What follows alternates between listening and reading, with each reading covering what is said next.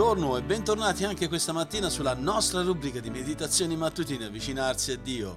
Anche oggi insieme a voi sono Gianluca Pollutri, pastore della Chiesa Biblica di Firenze e conduttore di questo podcast con il quale anche oggi ci domandiamo come possiamo avvicinarci a Dio. Ci avviciniamo tramite una meditazione quotidiana per l'approfondimento della nostra fede e lo facciamo andando con la nostra mente e con il nostro cuore alla parola di Dio per studiarla nella semplicità, ma nello stesso tempo gustare la profondità dei suoi insegnamenti per vivere una vita che è realmente benedetta. E oggi voglio vedere insieme a voi questa tematica che continua uh, per mezzo dell'epistola agli Efesini, ma che ha a che fare con questo aspetto, pregare del continuo, pregare in ogni tempo eh, con ogni preghiera e supplica. Questo è quello che Paolo ci ricorda in Efesini capitolo 6 versetto 18. Eh, dobbiamo fare in modo che la nostra vita di preghiera, eh, comprendere in questo senso che questa vita di preghiera deve essere una costante nella nostra giornata. Eh, dobbiamo rendere la preghiera una parte essenziale e costante di tutto quello che facciamo nella nostra giornata. E per quanto riguarda la preghiera, eh, tutti quanti noi sappiamo che è importante per la nostra vita cristiana. Eh, infatti potresti aspettarti che Paolo la metta come un altro pezzo dell'armatura spirituale, ma non lo fa. Invece fa della preghiera qualcosa che deve pervadere tutto quello che facciamo e ci istruisce in questo senso a pregare in ogni momento.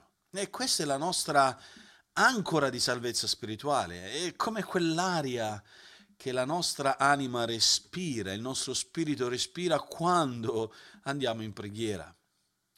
L'efficacia di ogni pezzo dell'armatura è direttamente correlata, collegata alla qualità delle nostre preghiere. Ne vediamo l'importanza della preghiera in tutto quello che il Nuovo Testamento ci presenta. Eh, Gesù ha istruito i suoi discepoli a stare sempre in allerta, pregando affinché avessero la forza per affrontare le tentazioni, per affrontare le prove della vita che erano dietro l'angolo, li stavano attendendo queste situazioni e per quello Gesù li invita, in maniera particolare Luca 21:36, ad essere pronti a pregare. Gli stessi apostoli si sono dedicati alla preghiera in Atti 6:4 così come fecero anche altre persone devote, come Cornelio, che era devoto alla preghiera in, 10, in Atti 10, capitolo 10, appunto versetto 2. Ogni cristiano deve essere continuamente pronto, devoto alla preghiera e questo Paolo lo, lo presenta anche in un'altra epistola, Romani 12, 12.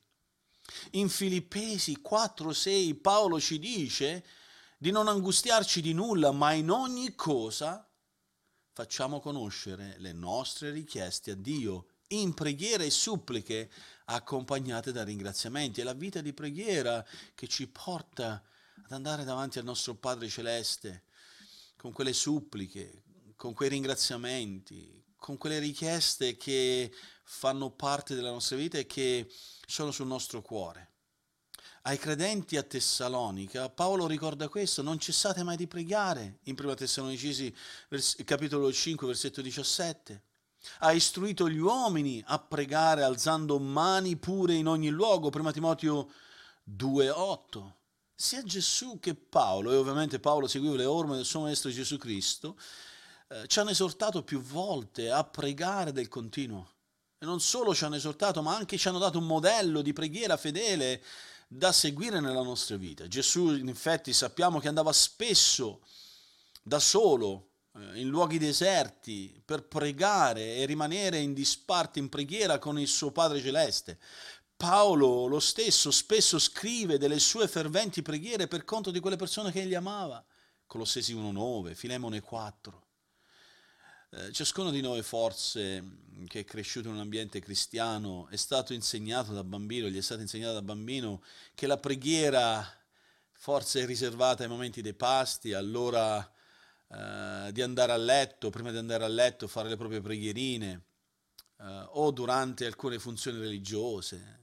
Questo è più che mai un malinteso comune che molti bambini portano andando avanti nella loro età e diventando adulti. I credenti invece devono essere eh, convinti di questo, persuasi di questo, che la preghiera è qualcosa che deve essere costantemente parte eh, della loro vita, in modo da comunicare con Dio eh, ed è in questo senso qualcosa che deve venire fuori da quel cuore traboccante in preghiera nel vedere la vita secondo la prospettiva divina.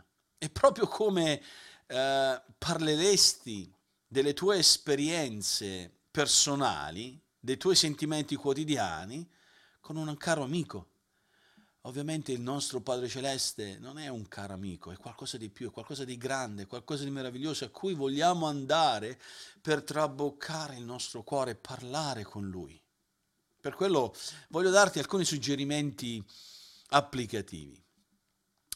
È indubbio che Dio ci ama, eh, non, non ci sono dubbi, Dio vuole condividere, infatti egli condivide ogni singolo aspetto della nostra vita, le nostre gioie, i nostri dolori, le nostre vittorie, le nostre sconfitte.